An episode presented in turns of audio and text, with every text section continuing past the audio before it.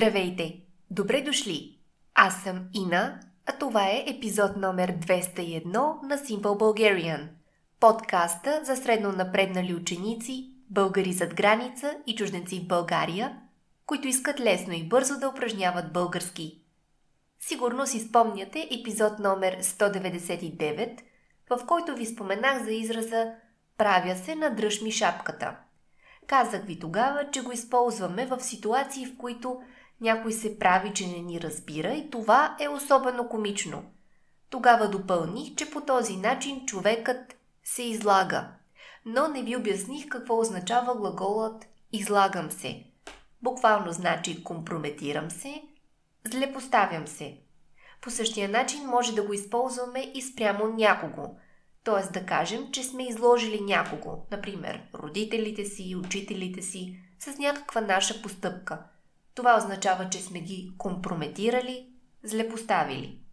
В днешния епизод се сетих за няколко израза, в които участва или глагола излагам се, или пък резултата от него. Най-често, когато се изложим, изпитваме срам. Срам това е чувството за свян, стеснение, смущение, а хората, които често се срамуват, наричаме срамежливи. Те са свенливи, стеснителни затворени. И така първият разговорен израз по темата е доста популярен и за моя най-голяма изненада се оказа, че изобщо не е български, така че цял живот съм живяла в заблуда. Израза гласи Излагам се като кифладжия. Израза се употребява тогава, когато сме се изложили с някаква наша постъпка изключително много.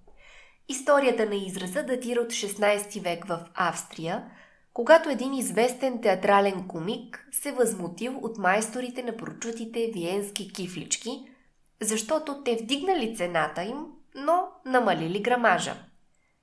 Актьора се възмутил и при следващото си излизане на сцената на костюма му вместо копчета имало малки кифлички.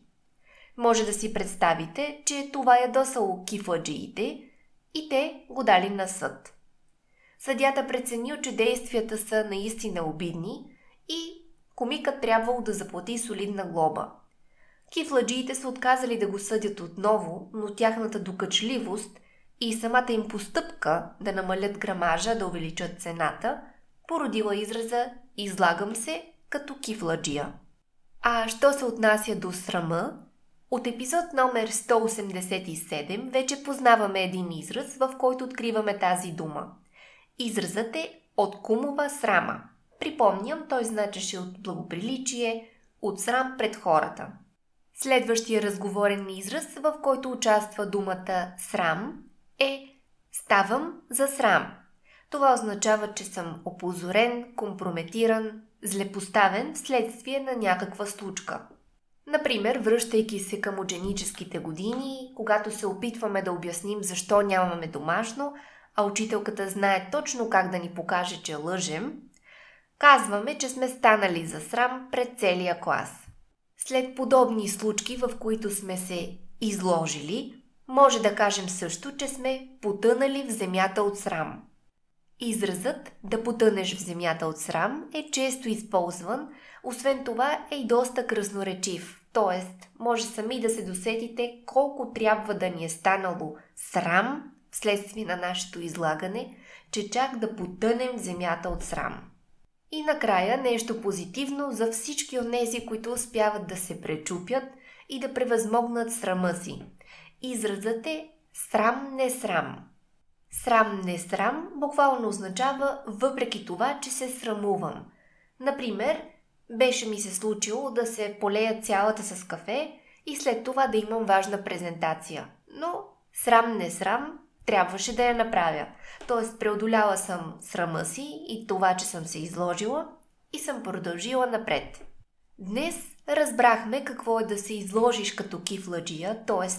да станеш за срам, че направо да потънеш в земята от срам, но срам не срам да продължиш. Преди да сложим край на този епизод, бих искала да обявя, че за първи път, откакто подкаста съществува, ще си позволя да изляза в творчески отпуск през месец август. За онези от вас, които ме подкрепят в Patreon, това означава, че през месец август няма да бъдат таксувани за дарение. На всички пожелавам приятна вакансия и ще се чуем отново на 4 септември с нови сили и нови идеи. До тогава хубаво лято и до скоро. Чао, чао!